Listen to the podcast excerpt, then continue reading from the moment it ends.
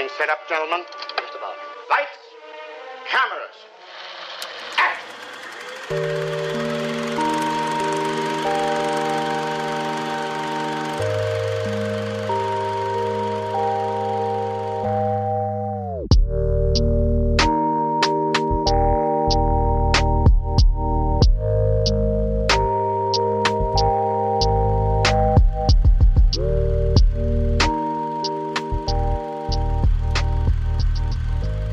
Hello everybody, and welcome back to the seventy millimeter Mindset. I'm Nathan Matthews, joined by Nathan Coley.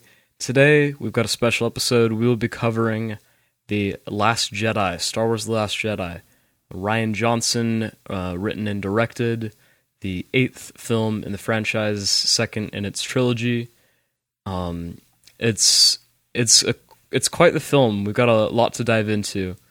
Uh, it's very... Uh, It's a very mixed bag, in my opinion. I believe that it has some of the best parts of any Star Wars movie, but it also has some of the, the worst parts of any Star Wars movie. And that makes it a really difficult uh, film to, to really find a consensus on.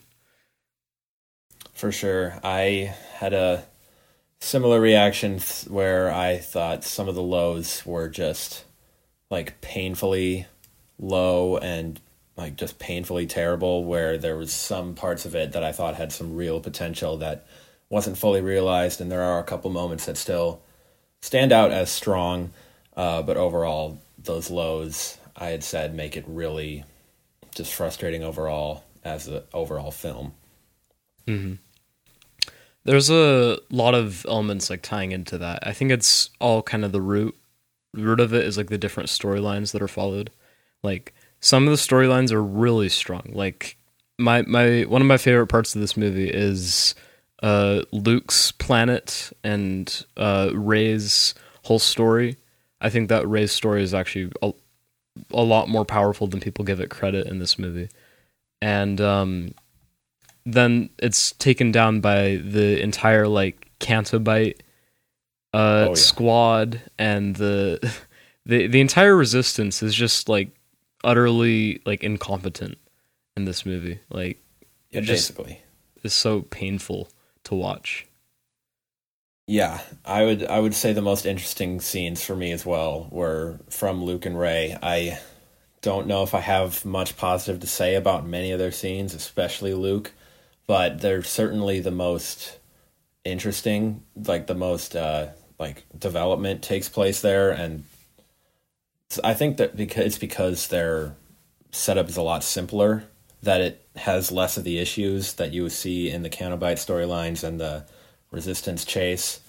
Um, just the fact that it's mainly just two people on an island, like that simplistic nature makes it a little bit uh, better just inherently by by that virtue, I guess.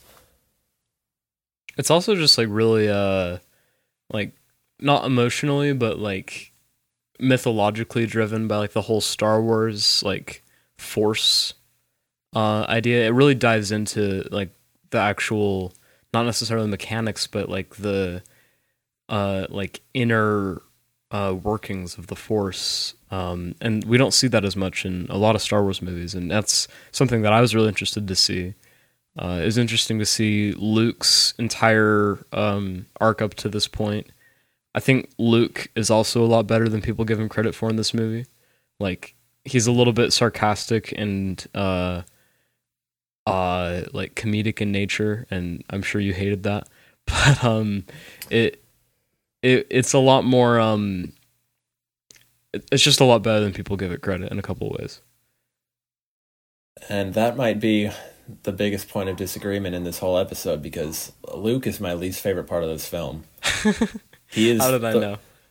Yeah, well, not, it's not necessarily because of the comedy. It's just the way his ca- character is in this film versus the way he was in Return of the Jedi is like one end of a spectrum to another, and that gap is not bridged at all except for like a minute of flashbacks that are...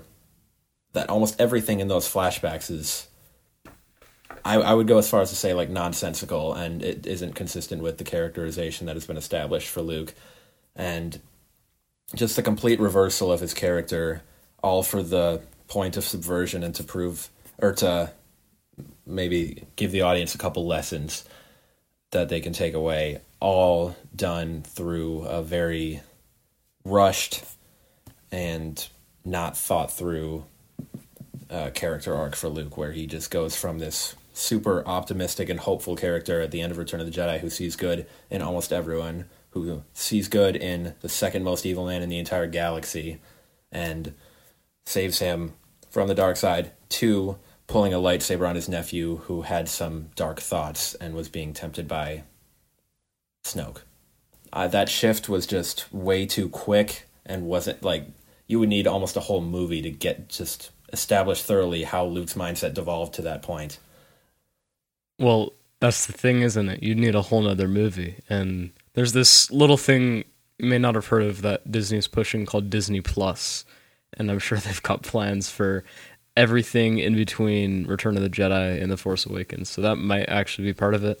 But I honestly think that it's to establish some mystery around it. It's establish it establishes like a a need for the audience to want to find out more about Luke's past. We have a lot of mystery surrounding it. And not only is the audience able to go through Luke's past, but we see Rey uh, have the opportunity to go through Luke's uh, past deeds. And she obviously confronts Luke about that. Like what you said, like Rey found fault in that. It's not like the, the movie doesn't address these things. Like Luke is a flawed... He he makes a flawed decision in that scenario, and we see him regret that. He's in in the scene. He says that just for a moment he contemplates it. He turns on his lightsaber. The second he does so, he regrets it, and then he's trapped in this situation. It's it speaks to like the humanity in him. Like Luke isn't this like uh, constantly benevolent like force. Luke is really unique in the context of Jedi because we see in this movie, um, like he's a little bit more uh, disenchanted with the Force. He's a little bit less like of a of a Force apologetic, you could say. He finds fault in the Jedi, and he wants to kind of change the the way that the Jedi uh, operate by basically getting rid of them. And Luke is able to command a really interesting stance that I think is a lot more like uh, introspective and philosophical, and is, it's overlooked, I think, in other uh, people's analysis of this film. Like the whole um, conflict with the sacred like Jedi texts is, I think, really interesting, and Luke's whole perspective on that is interesting to hear. Uh, what are your thoughts on all that?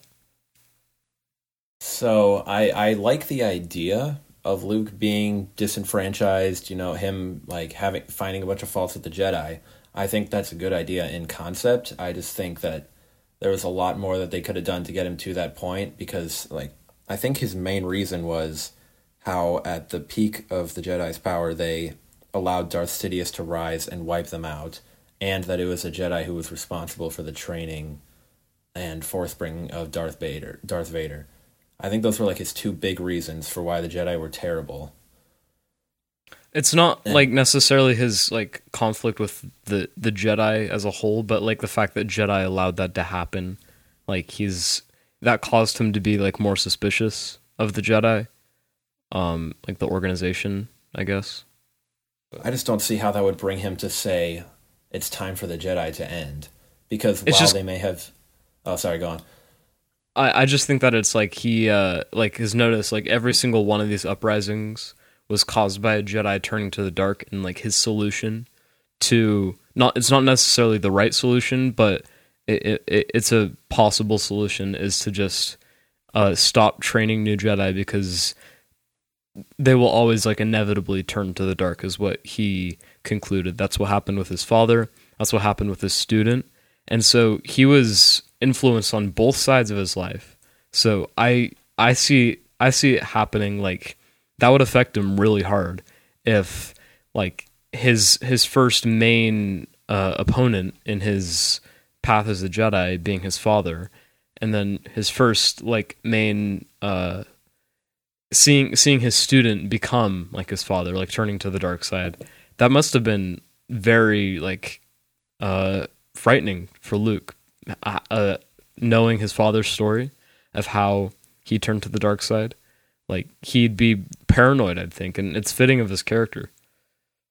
Well, to go with that, um, how he could see his father's story in Ben, if he saw the story of Darth Vader who murdered millions of people in Ben, why would he leave and leave the rest of the galaxy to deal with it instead of doing something about it like he can? I don't think that's in Luke's character at all. I know he's disheveled about what about his actions, which I think even his action of raising that lightsaber on Kylo is antithetical to his character, because he already learned this lesson in the original trilogy. He already tossed away his lightsaber when he first raised it on Darth Vader.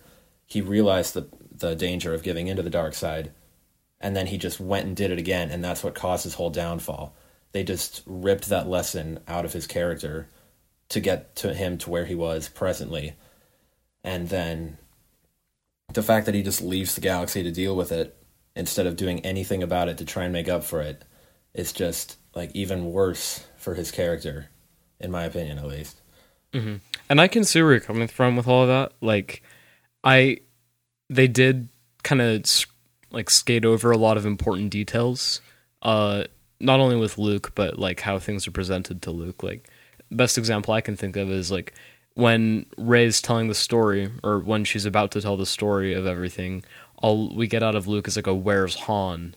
Uh, and we don't see his reaction to oh, I'm so upset learning. See his reaction. Uh, to I, I think there was actually a deleted scene. I haven't seen it, but there is a deleted scene, and they cut it out, and they but they left space for him milking a sea cow instead. Uh, all oh, right, man. That that that is. It's just outrageous that they would cut like a powerful scene like that, but yeah, I I guess Disney isn't one to dwell on the past, and killing off their characters is probably well. Not they literally they say wanna... in this movie, "Let the past die." So I guess that holds up. It's just so the fact that they just skate over stuff like that is it's pretty triggering, I'd say. Yeah, I it's it's the decisions like that. that like really infuriate me. Like there are the there's the stupidity in the plot and everything, but when they like blatantly go against like the emotional moments that these characters could have together, like that's just that's just insulting almost mm-hmm. to the history of the franchise. Yeah. My whole thing with Luke though is we see him shift from his role of a student Um, and then eventually a hero uh, to a teacher. Like, he has his arc, uh, and we really got to see him fill into his kind of, like, begrudging. Like, he's a begr- begrudging teacher. He's not really excited to be teaching Rey, but he, he does it anyway. And we see him, uh, like, one of my favorite sequences in the movie uh, is when uh, Rey first like reaches out with the Force, and we see the balance uh of everything, of the light and dark, the life and death. That whole scene, it's very experimental uh to be seeing in like a high budget film like this. Like all the reverses, the um the time lapses, the cuts, it's it's so raw, and I, I, I really think that it's a powerful and unique scene. Uh and that It's it's a little a little bit trippy, like the one moment when like Rey is like grasping and the water is like falling up and her hand goes to where the water was, and it it's a really interesting like avant-garde uh, sequence, I'd say, that I really appreciated, um, and a really good interaction with Luke, and Mark Hamill's acting is amazing. Oh man, yeah, like it is it, fantastic. Like he had to pull pull off so many different emotions, and I don't know if you've seen like some of the behind the scenes of Mark Hamill, like about how he really disagreed with what Rian did to his character. Um, I haven't seen that, but like, yeah, there are like you can find like twenty plus clips of him saying he fundamentally disagreed with everything Rian did to his character, um, And the fact that he was still able to pull off such a great performance, even with all that uh, disappointment about what was done to his character, and then he's playing a bunch of different emotions, like he's cracking some jokes, he's disheveled, and he's screaming really intensely at some points. Uh, he has to pull off a wide range, and he does it really well for what he's given. I just wish it had been for uh, more more accurate and thought out version of the character. Mm-hmm. The whole idea of Luke in this movie is he's a broken hero. We we see this a couple other points. Um, I think another good example is uh, Thor in Endgame, if you're familiar with that. A hero that has been like broken by like a, a significant loss uh, or a mistake that they believe they made. And I say they pull it off fairly well with Luke. Like he's he's dealing with it in a rather unhealthy way, as most like broken heroes do. He just chose to exile himself and like strand himself on this this planet, and the planet has like sentimental value to him, and it's important to the to the Jedi. But it's still, he's trying to cut himself off from the people that really should matter to him. And with the broken hero um, stereotype, he's really playing into that very well, and we get to see him grow out of that.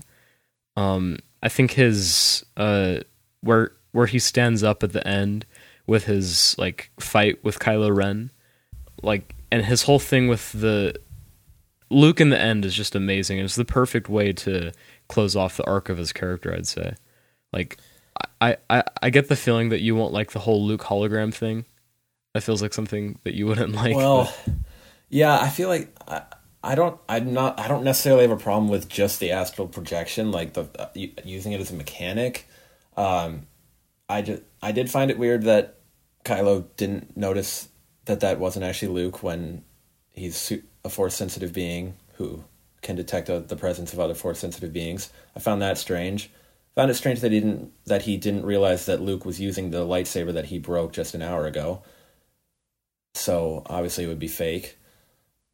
But well, I think I think Kylo is like so fueled by rage towards Luke that he doesn't care. It, he sees Luke, he like puts everything else aside.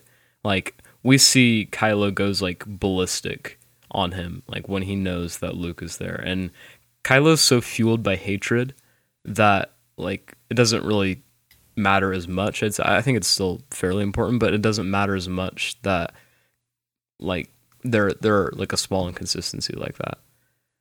Like maybe that's oh. even like beneficial. The fact that Kylo doesn't notice these things like really speaks to his level of like hatred and rage towards Luke. Uh, with with that defense, I just think like, what can't you apply that defense to? Like if a character makes a bad decision, Can can you just say like moment of weakness? Or well, I think with Kylo, like making bad decisions, like I honestly think that's a good idea. Like having a character that's consistently like illogical might not be the smartest thing, but it it's not completely uh it's not a not completely bad idea for Kylo to be so filled up. And with the person that I'd imagine Kylo having the most distaste for out of everyone in the Star Wars universe, it, it would be Luke. And this is one of Kylo's most powerful moments, is him like against facing against Luke. That's something that needs to happen, and I don't I don't know what a better alternative would be, like to how it did play out, like other than Luke actually like being there. But then again, like they they have to do the he has to draw away the fire of the A T A Ts and whatnot. But yeah, I mean, that trying to come up with ways that things could be different is kind of a huge rabbit hole in in and of itself, because you'd have to go back and change so many other parts of the story. So I, I guess if I were to just focus on that scene, um, I I like it in concept again. It's just I didn't like the way that he mocked Kylo at the end. Um, I don't remember what the specific line was. Oh, yeah, it was like, see you around, kid. And then he, before that, he had just said, I'm sorry. Not obvious, obviously not earnestly. And it like it did not seem like he was trying to like make peace with Kylo at all. It, he didn't seem like he actually was apologetic about his actions. It just seemed like he was giving Kylo a slap to the face and mocking him. And I didn't think that was in Luke's character either. Yeah, I, I think it's safe to say that Luke has obviously changed a, a great deal since we've last seen him. And that that's something I'd actually be open for um, for the Star Wars universe to dive into. Like, I know Mark Hamill's like super expensive at this point because they're not going to like do Luke Skywalker without Mark Hamill, but oh, yeah. it's it's something that um, actually is an interesting avenue that they could pursue, like with a like a Star Wars story or some other um, like avenue like that that I'd actually be really interested to see. Or they could have given us a little bit more backstory in the movie, but I think that would fill in too many details about this gray area between uh, episodes six and seven, where like Mandalorian is taking place and everything. But uh, that I, I feel like it's necessary to fill in those gaps. Otherwise, the audience is just left thinking like, oh, so someone can be this and then they can be that, just with the snap of a finger, basically, just a few scenes, and he's mm-hmm. going to be the completely different person. Like, I, you, I feel like stories have to do the legwork to get the characters to where they are. Otherwise, anything can just change on a whim at the writer's will. Yeah. I mean, considering between three and four, they fill in very well what goes on. Like, sure, it took them, like, several years, like, with Clone Wars and Bad Batch and Solo, Rogue One. Those are all taking place uh, either, like, within or after, I guess not Clone Wars so much, but it's it's filling in the gap, and I think that's a process that um, is probably a little bit based on business rather than smart storytelling. But oh yeah, for it, sure.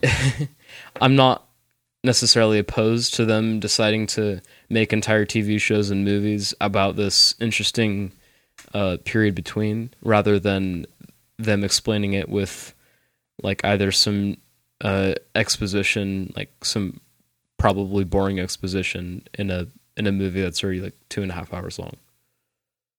Well, uh, that's the thing. Like, if if they were to do an ex- expository scene, whether or not it's boring is up to the writer. If they can do a good job crafting the story, then it will be entertaining, and mm-hmm. it'll also make sense. So uh, maybe not boring, I, but just like. Uh, it can drag. Like maybe too much, or that that's another possibility. Like, it could be just way too much. They, they either have to go like, they're not going to go kind of like, we're just going to tell you kind of what happened. Like, that's that's what happened in Shang-Chi, and that's why I didn't like Shang-Chi. Mm, but uh, yeah. they they either have to like go in like with a full like twenty minute flashback. I feel like like they would do like with some other like frame narrative story, or what they did in this movie, which was just some short flat flashbacks. That was all that was necessary. I don't think it was necessary for them to tell the entire story of how Luke got to that point. Like, he he said that he was training a new generation of Jedi, and obviously some years had passed. He was showing a little bit more age, um, but it it it wasn't as necessary as them just telling what happened with Kylo, because we'd already seen the effects of that. It doesn't make sense to give us the whole spiel after we've already seen the end result. Yeah, I, I think just a little more backstory into how Luke got into that mindset in the first place, how the training went wrong with Kylo up until then, that got Kylo to be tempted and untrusting of Luke. Um, I, th- I think there was, like... You said it wasn't necessary, and well, I, I agree that it may not be necessary for the audience to like accept it when you're bridging that gap. It can be necessary just storytelling wise, and that's kind of where the difference comes in between like just does the audi- does the audience understand what's happening, or is it actually filled in, which is a little bit difficult to dive into. Yeah, it's we're back into that question of like what could they have done differently, and I think that that can be interesting to dive into, um, but as as it stands, I don't think they did such a terrible job with Luke's Luke's story uh, in this movie. Yeah, well, I mean, I would I would disagree, I, but we've both laid out why uh, I think, and like I understand what you mean. So like maybe move on to something else because we spent twenty yeah. minutes on Luke. But this might be another two-hour episode if we're not careful. That would not surprise me. Yeah. um, back on the the whole like main idea with this movie that I laid out earlier of what I thought is it's like The Force Awakens, like. There's some amazing stuff and there's some really trashy uh, stuff that we have to deal with at the same time. And that's like exaggerated like a lot, a lot more uh, intensely in this movie. Like the, the cinematography and direction in this movie is like absolutely breathtaking. Like so many amazing uh, like sets and like production design. Uh, like the whole uh, planet of Crait is like, oh, it's yeah. such an amazing aesthetic. Like the whole white, red, and black themes are played into very heavily. Uh, I think I said this in our last episode, but the whole like Marquez Brownlee, like red, white, and black yep, vibe, right. like it's such a amazing, like simple yet powerful palette that mm-hmm. it's it's such a good thing for the Star Wars um, universe to adopt. Like it's this new First Order era, and We're we're seeing that with this color palette. Uh, I I I also thought that Snoke's like red throne room with like the red walls and the guards. Oh, it was so amazing. The the yeah. visuals in that fight scene were some oh. of the ama- most amazing like fight scenes in Star Wars history. Like mm. Kylo and Rey like teaming up. That's just such an amazing, amazingly. executed choreography and cinematography with all of it. Do you have some thoughts on that? Um, well, uh, I don't disagree with any of the cinematography points, but man, I, I would consider that the worst fight in Star Wars. What? Maybe, maybe Rise of Skywalker is worse, but holy, there is like the, the there is. Have you seen the clip of the disappearing knife? Uh, the disappearing knife. No. I don't so towards so. the end of the fight, you know when Rey is getting, she goes one on one against a guard that has like the two knives, mm-hmm. um, and then she eventually gets grabbed by the neck, and the by the guard that has the two knives. So the mm-hmm. guard has one knife in the hand of the arm that is holding her neck to her to his body, and then the other hand has a knife that he could easily use to like slash her back, and then she's done. But that knife disappears. So, okay. It's still an amazing fight scene. Uh, this is the problem with like, like with stuff like this is these inconsistencies don't like make or break, uh, like an element of the movie. Like they can oh, be like annoying. There's thirty of that. All right. uh, maybe that's I need to hear a couple more of these. I mean. Um, all right, I'm gonna. I'm just gonna pull up the fight here because I can't quite remember them off the top of my head. But man, I thought that fight um, was so beautiful. I don't know how. I mean, I I loved it when I first saw it. Like that's for sure. But I, I've after I rewatched it a few times, and then I saw one video which I would highly recommend everyone go watch at some point. It's from this channel called Shadiversity, and it's called Fight Fight Scene Autopsy, and it. breaks down this fight. It's like a fifty minute video that go because he's like a swordsman and he knows a bunch of fighting techniques, and there he breaks it all down and all the choreography that's rough. Like there's a moment where Rey kicks at at a guard and then three guards jump back hmm. after her, after she kicks one. I'm finding the fight in the movie right now so I can look at it, but I'm just seeing yeah, like these amazing sequences where they're each like taking two at a time. Like these amazing like sweeping shots where like either of them is doing something in the background usually. Like all the guards have these really creative and unique weapons that like we've never really seen anywhere else in Star Wars. All right, I got to the part with the guy with two knives. Oh, they're like okay. Th- that He's, comes like, slashing towards the end them. of the fight. He's slashing. Kylo's fighting some guys with spears. Looks like oh, they're here, about to I've got, lose. I found a list. I found a list that I wrote down. We see like Kylo is being Kylo Ren like the entire time, like just yeah. being insane, the kind of angsty teenager that he is, just stabbing everything. Um. Okay. Yeah. So there is one moment where a guard is. I don't remember what point of the scene this in this is in, but there's a guard that literally Kylo is coming up to him, and the guard throws his weapon away right before Kylo stabs him. I'm watching the fight right now, and I'm not seeing any of that. Like, so okay, well, the, the kick is when they're back to back. I just saw it, the, like in the beginning when they're back to back. Um, let's see, what else do I have? Oh, I got to the part with the guard with the knife. Yeah, I see what you mean. Mm-hmm. Okay. Yeah, it, it just it's just gone. Like, and then he decides to let go of her right when she drops her light. So that yeah, right. That is a little annoying. Mm-hmm. But yeah. would oh yeah, and there's a what would have a Kylo... more? Oh, sorry. Go on. What would a like more like effective? They needed to build tension there, right? To have that that was like the climax of the fight, and they had to resolve it. Like, how else would you propose to add tension to that? Well, I mean, I don't know how you would solve that. I think they had to airbrush that out in post because they realized, oh wait, he has a knife right in her hand, right in his hand that he can just stab her with.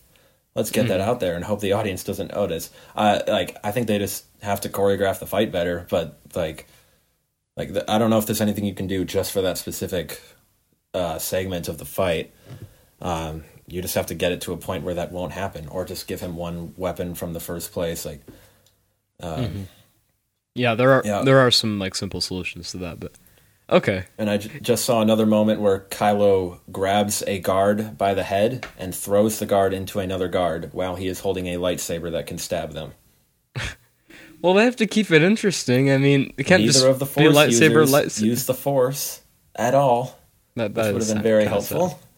One it's guard a... runs in to Kylo's lightsaber and tries to block it with his arms. I, I did see that. I was rewatching it, but it's and the guards do a ton of spinning that's really unnecessary throughout the entire fight. I just saw a guard but run out of frame cool. and not come back in for another five seconds. Like, go watch Shadiversity's video on it. Fight scene autopsy, The Last Jedi. It's very well worth it. Like, okay, well, consistent or not, it's still beautiful. Okay. It's like the light speed. Cinematography is like, great. Uh, no, no doubt about that. Okay. Yeah. Well, we'll agree to disagree on this scene. And probably. Oh, while we're while we're in Snoke's Snoke's uh, throne room, let's talk about Snoke for a little bit. Oh, sure. I think it's either like beautiful or stupid that he's like satirically narrating his own demise, like as that's happening, like completely subverts everyone's expectations. Like I, I. I think my jaw dropped like when I first saw this in the theater several years ago. Like it was a really like kind of crazy moment.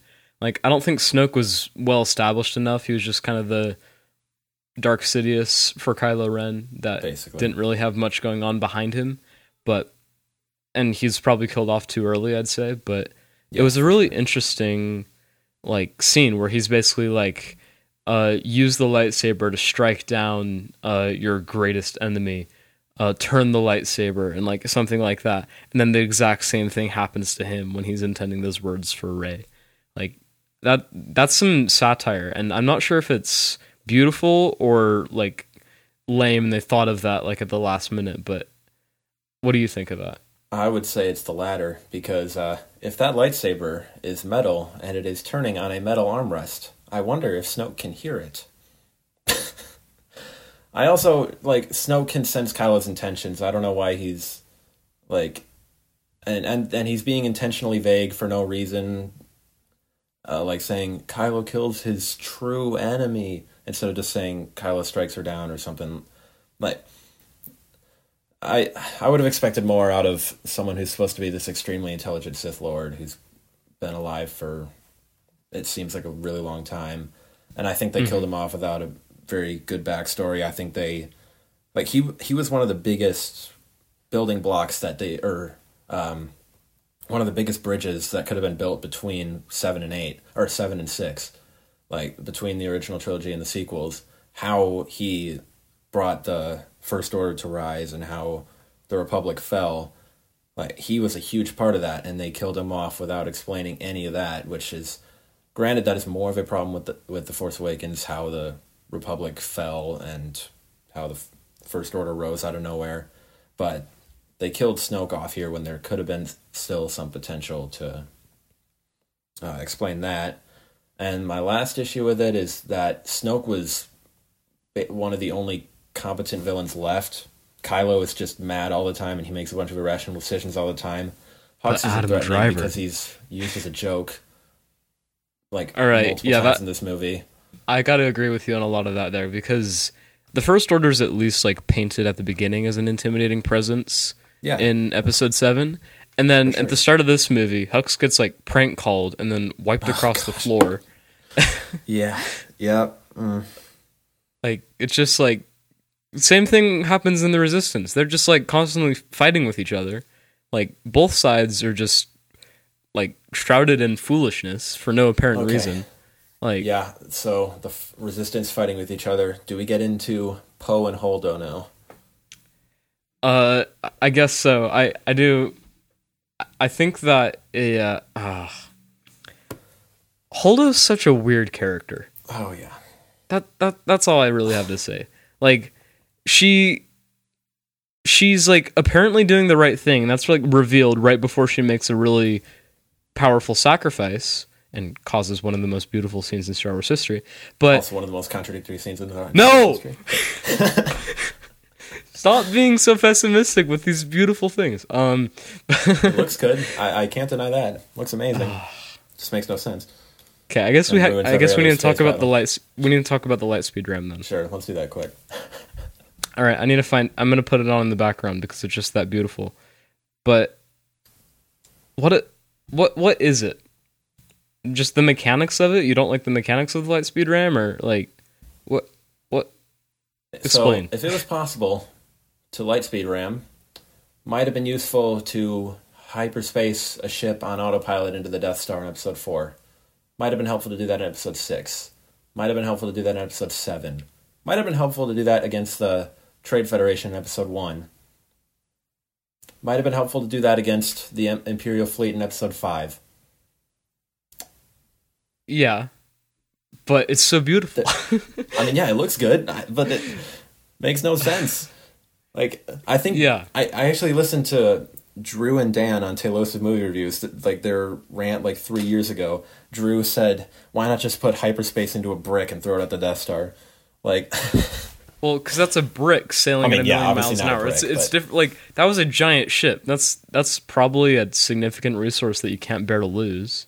I mean, it. I guess it's pr- worth it in this context. But as to why they didn't think of it, maybe they thought that like it, it just wouldn't work. Like, no one ever thought to try this.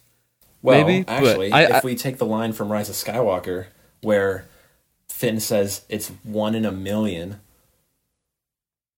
Which is okay. That that's that's just a thing for Rise of Skywalker. That's another. That, let's just leave that for now.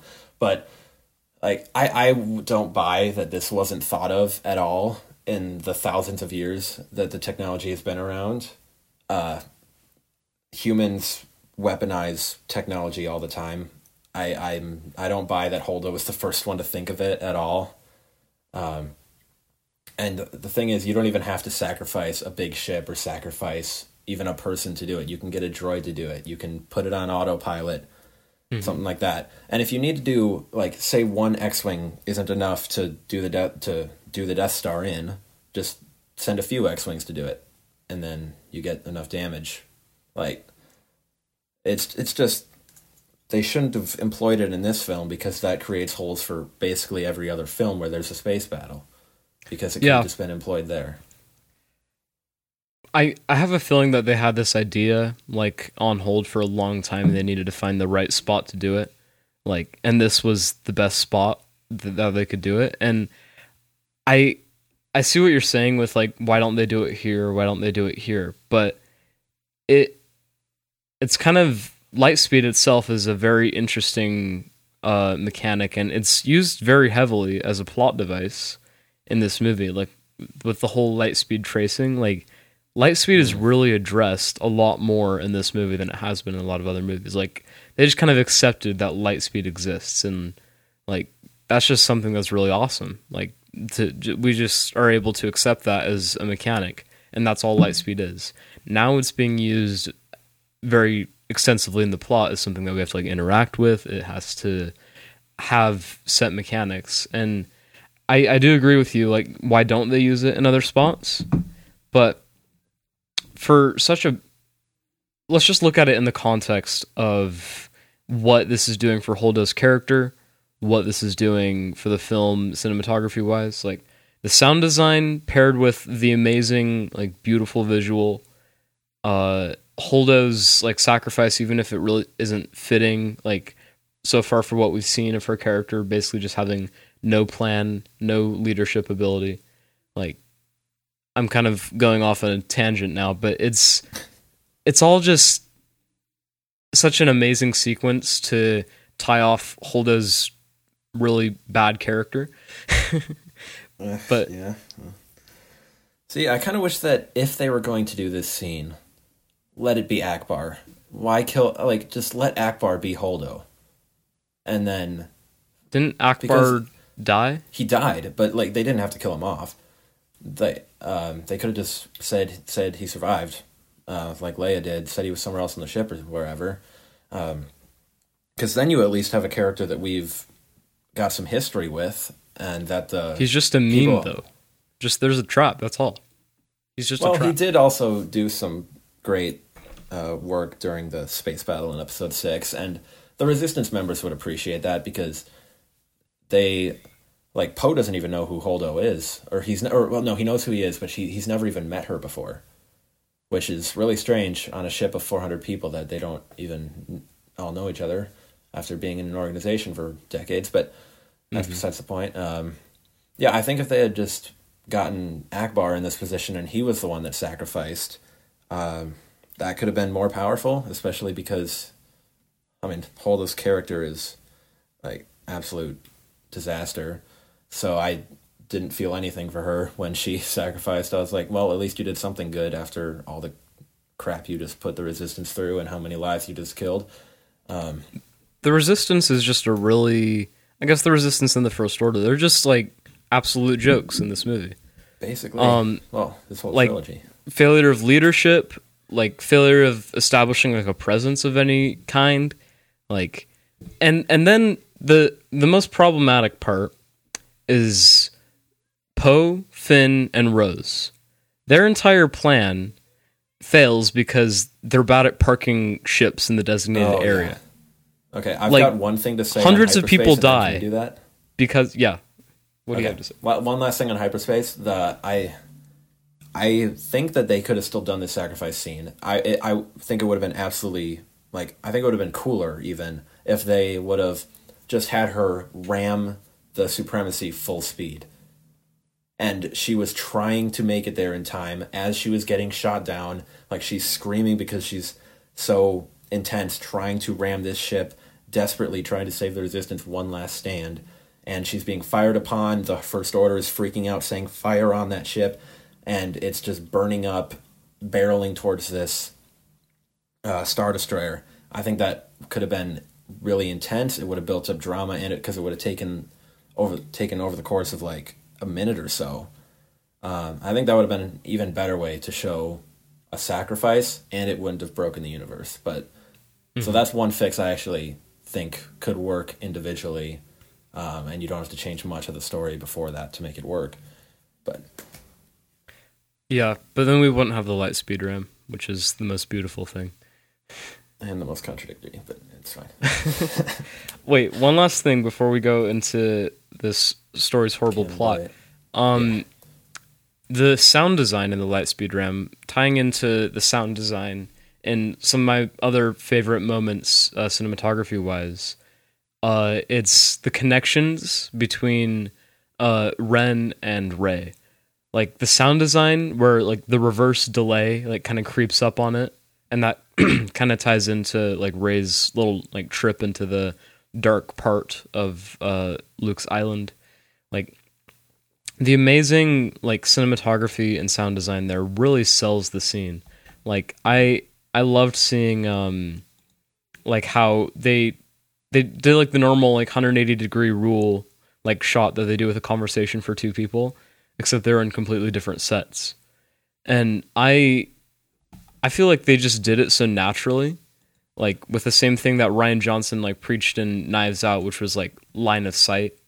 Like, they did that on different sets, which I just think is really cool that they're able to like have a conversation with characters in two different sets.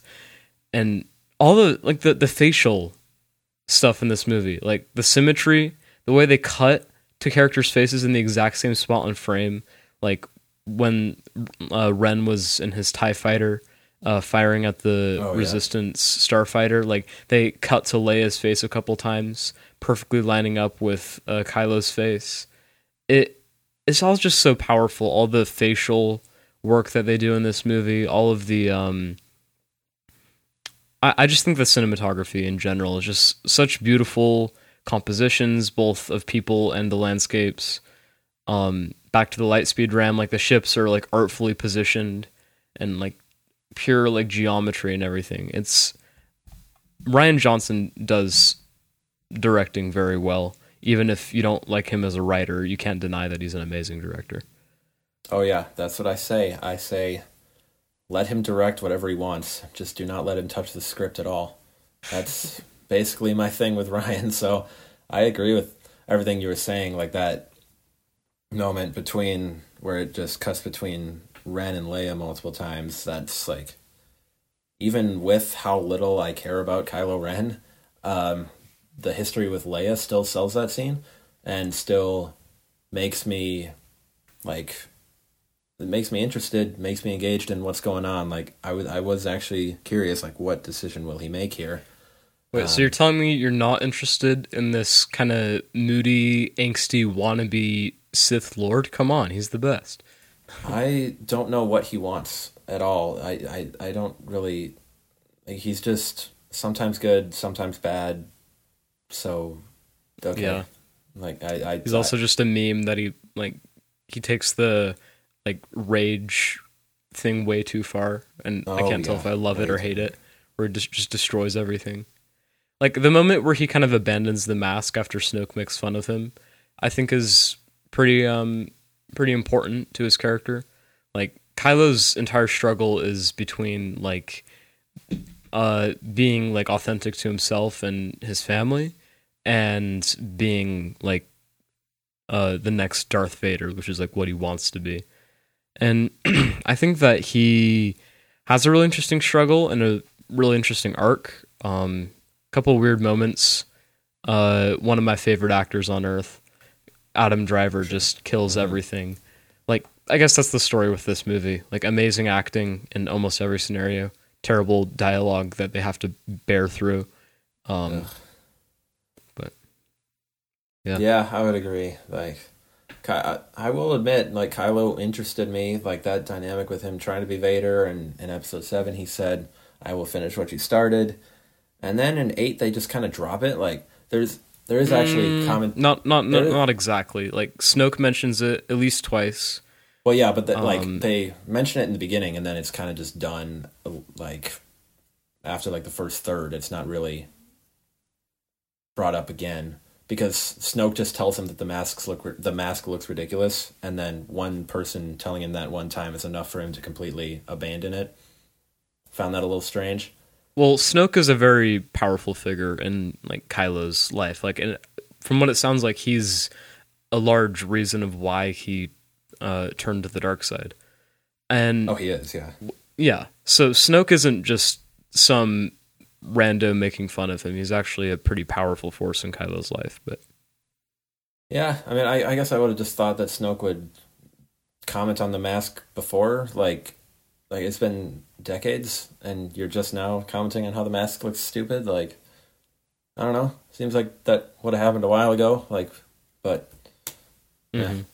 you got. But just Rian literally them- said in his commentary, uh, "I wanted to find a way to get that mask off."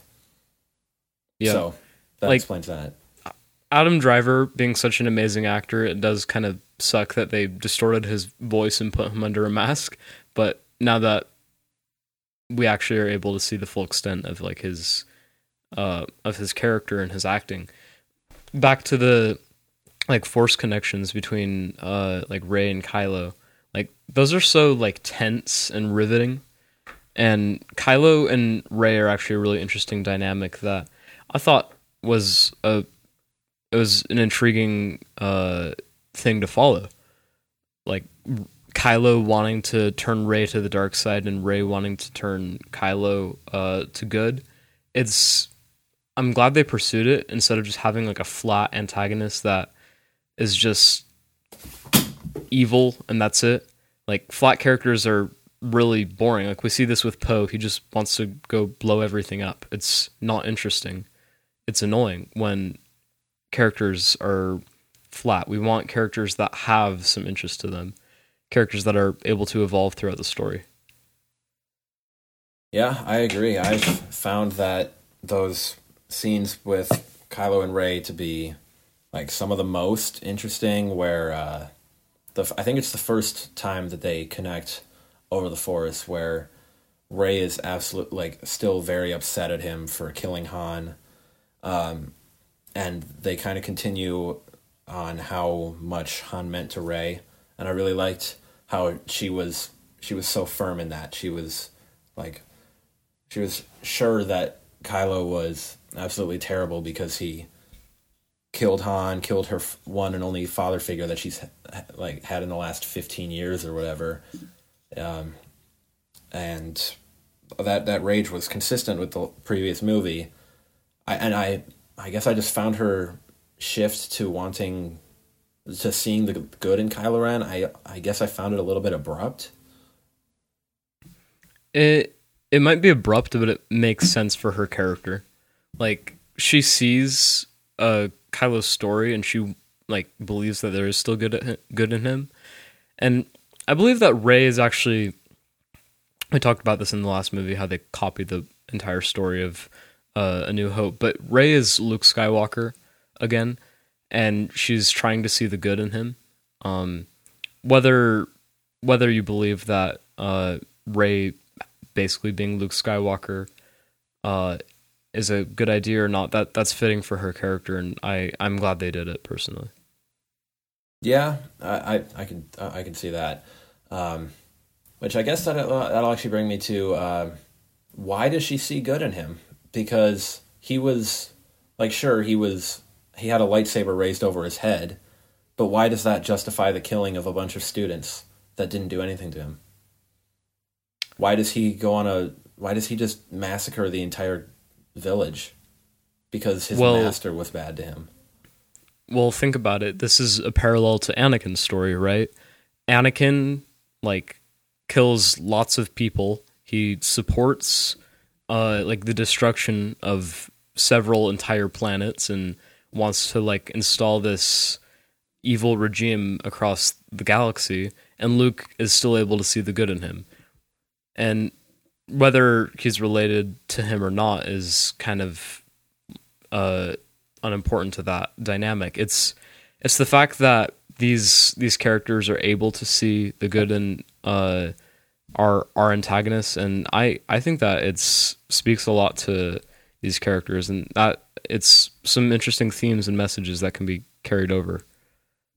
I that's just what I think. I don't have too much to say on that, but yeah, uh, I I I guess that's just. I guess what I highlighted is more of a problem just with Kylo Ren's origin story more than more than Rey seeing good in him, um, because another source of that goodness that she saw might have been his hesitation to kill his father. Maybe that's still something she considers like he didn't do it instantly. Like there there there's got to be at least something there.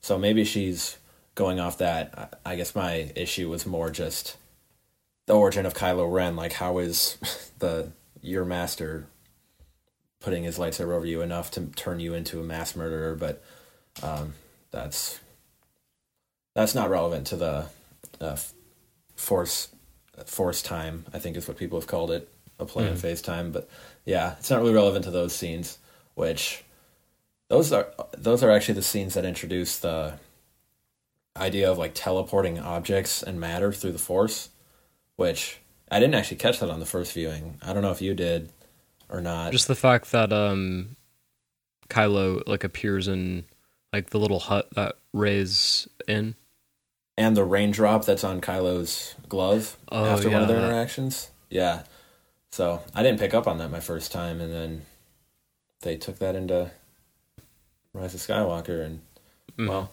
that's that's for next episode. Yep.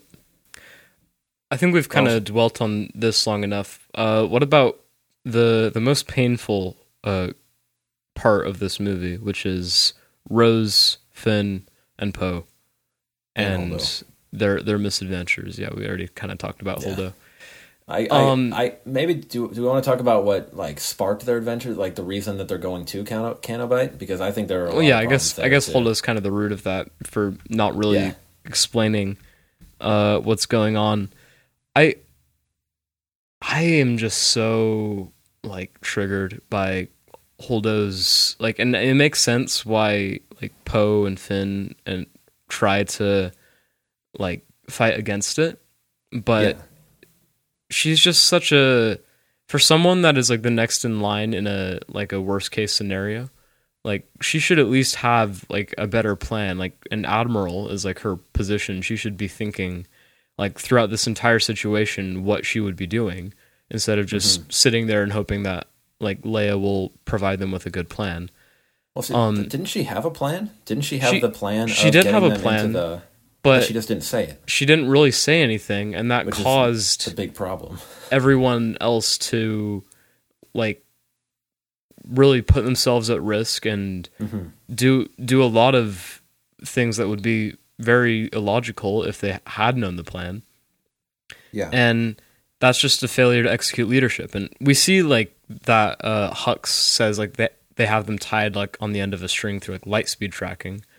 Um, and that implies like there might be like a mole in the Resistance. Like that'd be a really interesting uh, path to follow. Mm-hmm. Like I'd I'd much rather watch them like look for like have like a whole um, like thing figuring out like who a mole in the Resistance would be.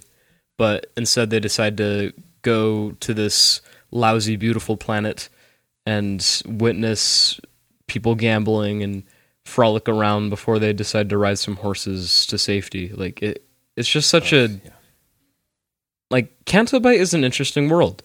Like it's interesting to see like uh, aliens all dressed up in suits and stuff gambling. Like that. That's that's mm-hmm. interesting to see, and I think it's kind of funny. Like that B B eight ends up like full of coins because everyone thinks he's like a slot machine or something. I actually thought that was kind of funny, but um. And, like, the fact that they're all, like, betting on, like, alien horse racing and everything, like, that that's an interesting world to follow and see in this, in the Star Wars universe, like, all the, the Canto Bight stuff. But it doesn't really fit within the plot, because having them uh, running through this casino, clueless, looking for this supposed master code breaker, um, who... Maz says is like the only person she trusts with this, and turns out if it's actually the same guy, it turns out to just be a guy that will sell you, sell these people out for personal gain. Like it, it's a really just annoying sequence, all of it. Oh, like, what do you think of it? Yeah. So, man, where do you even start? I I guess.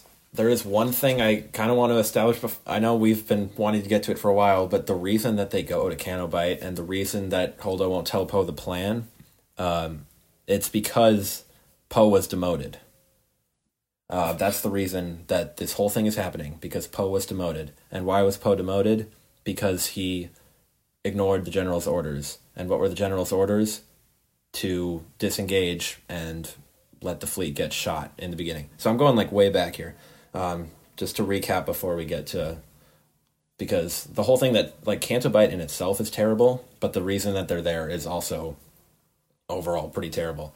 So Poe is the one who gets out in the X-Wing and save basically saves the fleet from the Dreadnought. Um, if he didn't help blow that thing up, if he listened to Leia's orders to disengage, then the whole Resistance is dead, uh, because that Dreadnought will destroy their ship. but he is demoted to captain for that because by Leia, and then Holdo uses that demotion to as a reason to not give Poe the plan. Um, when Poe asks what the plan is, he or she, Holdo responds, like, a plan? Like the plan you had that got a bunch of people killed? And then she just says he's hot-headed and he can't know the plan. Which, if anything, Poe being hot-headed would be a reason to tell him the plan so that he doesn't try to come up with a plan himself. Um, Which is exactly what happens. Yeah. And then, even more funny, uh, when she tells him the plan, he's like, oh yeah, that makes sense. That's a good plan. So... Mm-hmm. Like, so, okay, and the whole thing we're... with, like, why do they have all these bombers and people ready oh, if they're not planning on doing that? Like, oh, these people all seem to be in the loop. It doesn't even seem like it's Poe's decision to go after the Dreadnought. Exactly. Like, like everyone like, else had Leia says, like, to always. disengage, but there's already these people, like, rolling up with all these bombers. Also, these bombers are just, like, a terrible, terrible idea. Oh, they gosh, move so no. slow. Like Made out of paper. Like, literally they decide that let's gonna put all of our explosive material, let's put it all in this, like, little shaky little shell of a spaceship to roll as slow as possible over to the Dreadnought. Um, and if we manage to get over it, like, it's got this, like, complicated process that involves, like, four people all working yeah, together on one of these ships. Like, Ugh. why can't it all just be controlled by the pilot? That makes you know sense. Why, why doesn't not just it? Have a Y-wing? Yeah. Yeah, that would be nice. Just just just drop a couple, like, it seems like they only needed a couple of these bombs to set off this huge chain reaction. For sure. It seems and, like a and, f- design flaw in the Dreadnought how itself. Do you complete, but... How do you complete one of these runs without killing yourself? Because when you drop the bombs, you are just over the target, and then the since there are so many bombs, the flames just consume the ship. I don't think there's a single bombing run where the ship makes it out. It's uh, absolutely insane, those bombers. Like, this is the thing with this movie. Like, we wanted to talk about Canto Bight twenty minutes ago, and we've just gone on tangent, tangent, tangent about other terrible things. Like, that's just what talking about this movie will do to you. Uh, I guess we can finally get to Canto Bight now that we've kind of set up what gets mm-hmm. there, unless there's anything else you had to say. On or we can talk about the characters leading up to Canto Bight a little bit. I think Rose yeah, sure. and Finn yeah. are that's some interesting idea. avenues to pursue. Like, Rose, mm-hmm. her connection with her sister could have been, it could have been an interesting path to follow if we had seen them, like, actually connect before her sister dies instead of, like, twenty minutes after. Yeah. Um, that's just a little bit annoying. Uh, we wait until we meet the character to establish an emotional connection with the character that's already dead. That's just annoying. Um, and... Rose is a really good premise for a character, I'd say. Like, someone that is, like, has... It's it's a good example of, like, the kind of people that are in the Resistance that are... um, that have been affected by the First Order, and it tells the story of how the First Order's, like, intervened in these people's lives in a harmful way. And she's... She's a actually good premise, but then, as per usual, the execution is really bad. Um... with all these Star Wars characters. Like, she just does things for no reason. Like, she, like, lectures Finn about being selfish, and then oh, when gosh. Finn tries to make a worthy sacrifice, she oh, no. oh, just... No. Oh, she says the sacrifice. worst... The worst line in all of Star Wars, I think, comes at that moment. Um, what, oh, shoot, what was it? It's right after she crashed into Finn. Um... Oh, shoot, why can I not remember the line? It, um, and it was something, and it was this really painful moment where, like, the, the big battering ram laser thing goes into the uh, into the base, and then she decides that's an appropriate time to, to kiss Finn oh, after yeah, that, that it appears that all of their, their uh, people have died. Like, it's just, it's just the worst in every conceivable way. Like, oh, yeah, their okay, interaction... Here's the line. That's how we're gonna win. Not fighting what we hate, saving what we love. They're not mutually exclusive. Why does it? Exactly. I hate that. I hate that dichotomy so much. Oh, because Finn was saving what he loved by destroying those he hated. Like, and then she destroyed who she loved the, by yeah, uh, yeah. saving Get, what she loved the person by fighting, you know what I mean? Like it's yeah, just because right after she says that line, we see the cannon, like three seconds after she says the line, we see the cannon blow up all the people she loves. Like I mm. I I can't I can't I that might be my least favorite scene in all of Star Wars. It's definitely my least favorite line, but oh man, like that one gets me going. Like, and these poor amazing actors I know. that are left with this terrible dialogue. Like I, I know Absolutely. There's a lot of controversy with like people like slamming the actors and a bunch of political stuff that we won't get into, no. but it's all these amazing actors that are left with terrible dialogue. Like mm-hmm. they try their best, but there's not really anything that can be done with this, these terrible holes that Rian Johnson dug everyone into. It's like Finn on Canto Bight saying, like after they uh, ran through the, and busted up the whole town, he's like, well, even though we're losing, it was worth it though. We, we made them hurt. But it's not worth it. Like, but you, you, you're not making them hurt because you know who you're going to make hurt? All the slaves who are going to have to spend weeks, if not months, cleaning all this damage up, who are probably going to have to do extra work and get extra beatings from their owners because the owners are not going to have to do any of the dirty work. It's the slaves. But Finn is too ignorant to realize that. Everything is just so contradictory in this movie. Like, and then Rose says, now it's worth it, when she takes the saddle off of a horse who is going to be captured within two minutes and has nowhere yeah. to go. I thought like the whole thing with like, like they, they kind of brush over the fact that they're like children in slavery and they're like, but the horses, like, I know that, like, it's like, they didn't, they didn't save the children. They saved the horses. Like, well, oh. The morality here is just oh, it, hmm.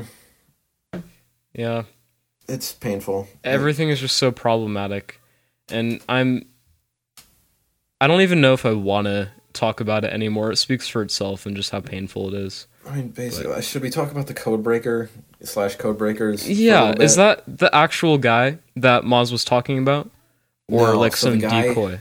So the guy with about the rolling on the table. Yeah, I saw that guy, but I was wondering if that was just the, the wrong guy, you know?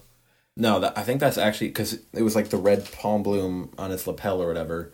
Um, mm-hmm. So that was the right guy. So that's who they needed to find. And then they get tossed in prison for the parking ticket because they parked on the beach oh, instead of no, in the not the parking ticket. They parked miles away on a beach that was next to a cliff that they would have to get around in order to get up to the casino instead of parking anywhere near the casino.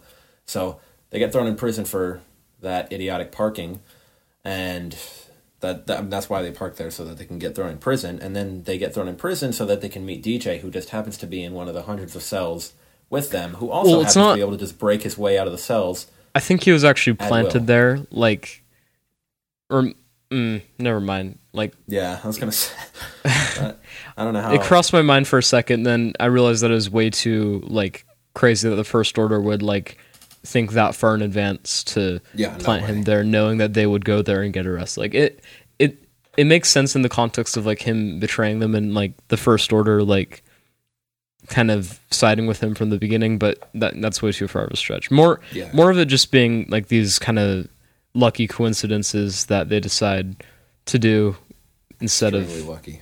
Yeah. And then he, why is he still in the cell if he's just able to break out at any time? Was he just waiting for people to hire him for something? I guess so. I don't, I don't know. I don't know why you're still in there. Um, yeah. And then they have the laughable scene where he's explaining to Finn the idea that people aren't strictly good or strictly bad. Like, wow, that's groundbreaking. Whoa. That's wild. Area. Wow. Dude, what? People aren't one hundred percent good or bad? No way. Who could have thought? Uh. Uh, I don't even know if I want to go over it anymore. I'm watching the entire Finn scene right now with the battering ram just in the background, and I'm just feeling oh, pain. Man. That's it. And it makes it hurt even more. All of the amazing parts of this movie. Like, I know you don't agree with me on the whole Luke thing. I think the whole Luke and Rey dynamic is actually pretty solid. And then the cinematography, like, of course, the score and sound design are amazing. Oh, yeah. And then this dumb plot, like, I guess it's even like a side plot. Like, I feel like the Rey plot is the main plot. And oh, then yeah, she's just sure. like a side character at the end for some reason. No one knows why. Canto Bight didn't even need to happen. It was completely inconsequential. Yeah. Because they just end up on Crait afterwards. Like, that that's one yeah. of the main criticisms of this. The whole Canto Bight scenes are, they're not necessary, which ugh, just makes you wonder what was going on in the writing process. Um, yeah. Man, this is... This really lowered my mood, man. I don't know. I don't know what we even have left to talk about. Well, we haven't talked like, much about Crait, like the, like what actually happens down there. Yeah, like we talked about the whole Luke and Kylo thing, and I think yeah, like I'm watching the the Crait thing right now, and Luke's Luke's fight is pretty pretty cool, I'd say. Like in the moment where he's just standing out there, like completely invincible, is just awesome. Like, and definitely fan service, but definitely appreciated. Oh, yeah, like, that's for sure. It on on this topic of fan service. yeah. On, on the topic of fan service, like I I think that it's a lot more artful, or at least like self-conscious in this movie. Like when you're bringing back Luke Skywalker, like you're going to expect some of that. Um, but when R two D two plays the original Leia hologram, oh, that's one of my like, favorite scenes. Because Luke says that um Like I think he says some. I, I I wrote my wrote it down in my notes, so I'm gonna find it real quick. Uh, references. He remarks that it's a cheap move. He said those exact words, like that's a that's such a cheap move. Like he says mm-hmm. that to R two D two, yeah. And like he's so self conscious in that moment that it's like fan service, and it's like even fan service to him, like within the movie. Like I just thought that was funny that despite everything that happened in the last movie and what will happen in the next movie. Like Luke is willing to remark on how fan service is kind of dumb in the context of the movie. Which, interestingly, I think that's like one of the fan service moments that actually works well, because I think mm-hmm. there are like two and they keep like playing movie. Leia's theme. Like they they mm-hmm. play Leia's theme a yep. couple times, and that's totally warranted. And I'm happy that they did that. Well, yeah, like I would say. That that scene with R two and Luke's scene with Leia on Crait, my two favorite scenes. Uh, probably my the only two scenes I like, actually, now that I think about it. But mm. um, like with him being tempted by R two, essentially, um, with that hologram that got him started on the adventure all those years ago, it's nostalgia that R two would actually bring out and would actually motivate Luke to get back into the fight. Um, and it's it's a little bit of an introspective moment for Luke that kind of makes him reconsider some things. And when that's done with an appropriate callback, I can appreciate the writing there, I'd say. So that's like one of the best moments of fan service in the film, if not the best, I would say. Mm-hmm. Yeah, because it's done in an artful and respectful way instead of just like randomly throwing the Jedi training balls into Finn's hand while he's looking for something that doesn't make sense. Like, yeah. So, where were we? Crait. Um, I guess we could talk about the Luke and Leia scene on Crait. Uh, I don't know if you have thoughts on that. Um, I, I don't really feel strongly in any particular direction. Like Luke saying, "No one's ever really gone." I think well, that kind of became memeified. That's like, a huge meme now. Yeah, because they used um, that line to justify Palpatine coming back, and yeah, yeah. yeah. I there's a couple stuff. couple things like that that are not totally amazing, but it yeah, is what I, it is. I thought when like like just him and Leia being together, like even that is somewhat impactful just because it's so rare in this trilogy, and it's just a moment where the two of them are reflecting on their pasts, and they're both just there to comfort each other. Uh, Luke especially comforting Leia after the defeat, after all the hard fighting that she's been going through. Um, and there is actually, they actually re- cut some elements of that scene out, or they did reshoots. There is an alternate version of the scene where, like, it, Carrie Fisher is emotional in the scene that's in the final cut, but in that, that deleted scene, she is, like, quaking and trembling and like tearing up, crying and like stumbling through the words. Uh, like it's an absolutely amazing performance, and I, I don't, I don't know how you can find it. Why did they um, make all these dumb cuts? I don't know. That's what I want to know. It's it's really confusing because that cut was way more effective.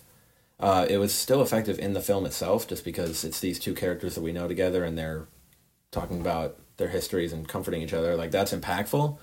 But I I saw the cut scene and I was like, man, that's even more potent, even more powerful. Um, I think it was like in The Last Jedi behind the scenes documentary or something. That's where it was from. So I might be able to link it down below in like the show notes if I find it, uh, that you can check it out. Um, I know it's in part three of Mahler's The Force Awakens critiques somewhere, but I, I might be able to link that below if I find it. Mm-hmm. I'm I'm actually, one thing that on the ending of the movie that I really liked is Luke's death, actually. Um, yes. Like the two setting suns, like perfect, like fan service for his character. Um, like it, I think it was a good moment. Uh, his arc was resolved. He at least came to some sort of peace um, with everything. And I, I, I liked Luke's arc throughout the, the whole saga. Yeah. In, in isolation, I would say that's a really powerful death scene. Um, and obviously I don't feel that it's supported by the film, but if it were part of a film that like, uh, like portrayed his arc better, I would find it really, really powerful. Um, but just the way it is, it's like really well shot, really well conceptualized, like all that. So yeah. Mm-hmm. Well, I think that's about all I have to say, really. Like, It's yeah, it's it's a painful movie that has so many amazing spots that, that just make everything all it makes all the the bad parts even more painful when they're contrasted with these like beautiful pieces of art. Mm-hmm. It makes me feel bad for all the people who put so much work into to like that cinematography and the all the actors that did such a great job, all the set designers, and just let down by the story so much. Um, mm-hmm. Especially Mark Hamill, man, I because I felt so bad for him because there are clips of him like breaking down on set, like getting emotional about what was done to his character, and you can see the, some clips of him during the premiere, even where he's like, he just looks completely out of it. He's just like staring off in the distance, just. Like, really, how did I allow this to happen? Like, uh, he he tried to fight back against it, um, but Rian still had the ultimate say. Um, if only George Lucas was like still a little bit involved. Like some I of know. the stuff wouldn't have happened. Yeah. Well, I mean, he was involved with Mandalorian season two, and we saw how that went. But yeah, I think he would have. Amazingly, uh, future episode. But yeah, I think he would have at least been helpful in keeping up with characterization, especially of the original trilogy characters. Just mm-hmm. having some guidance from him, but they actually threw out his drafts for the sequels. They bought them and then threw them out, so. That's... Yeah, that seems like something that they would do. Man, yeah. Just. Oh, one thing I just remembered.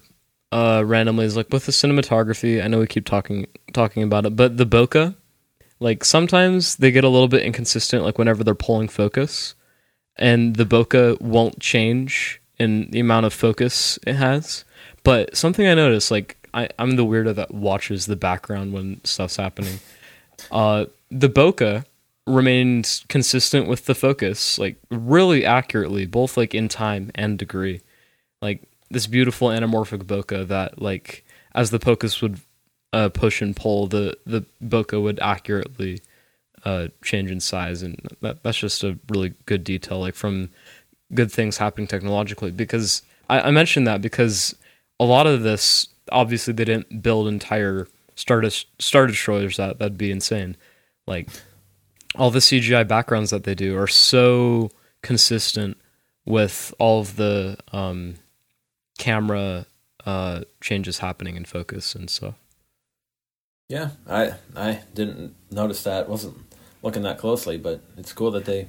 I notice it when out, it doesn't so. happen, and I get annoyed. Like, that annoys the crap out of me whenever nah, they... Uh, fair.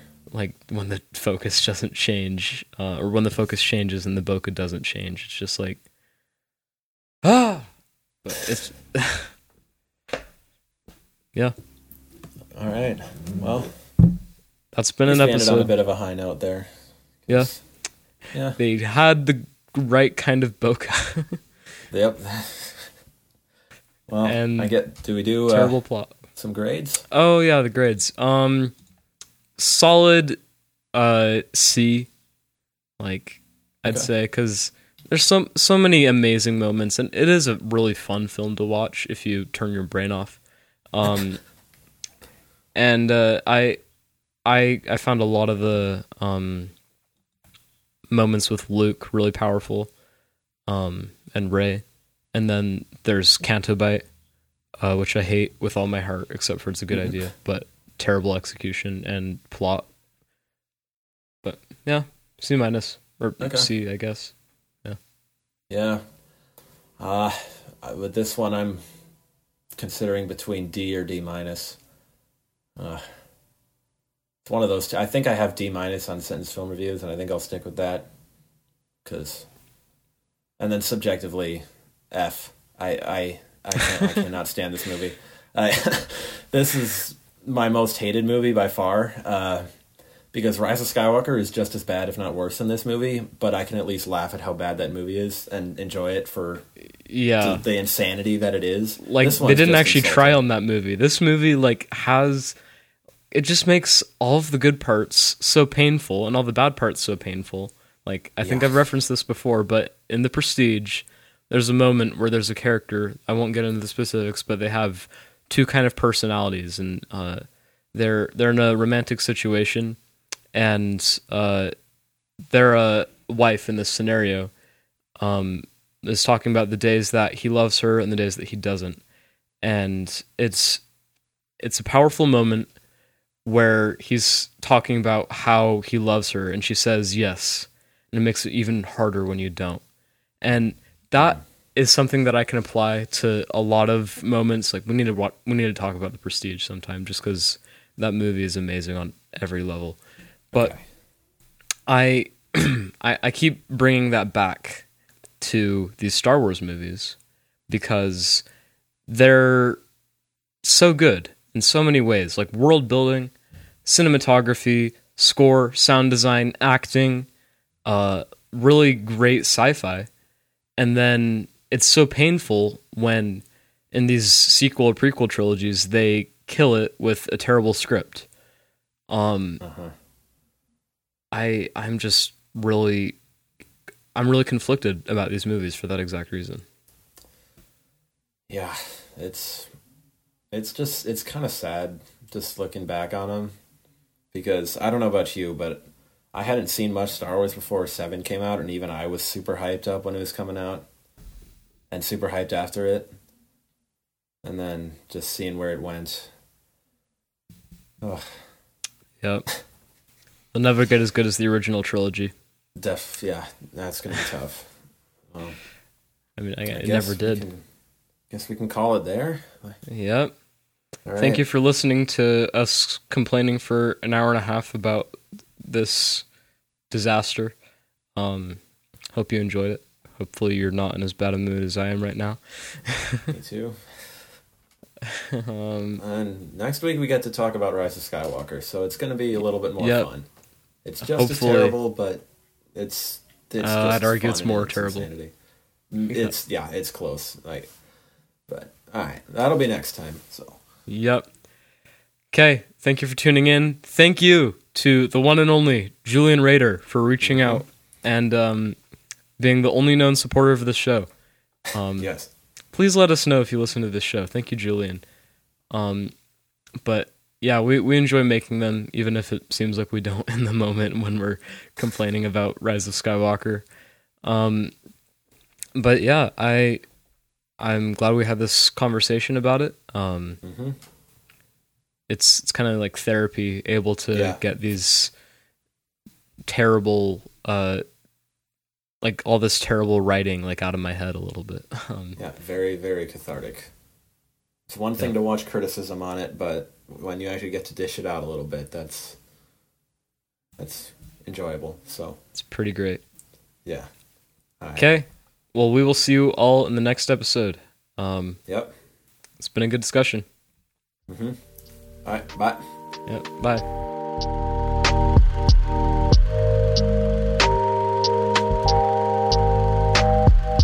Thank you.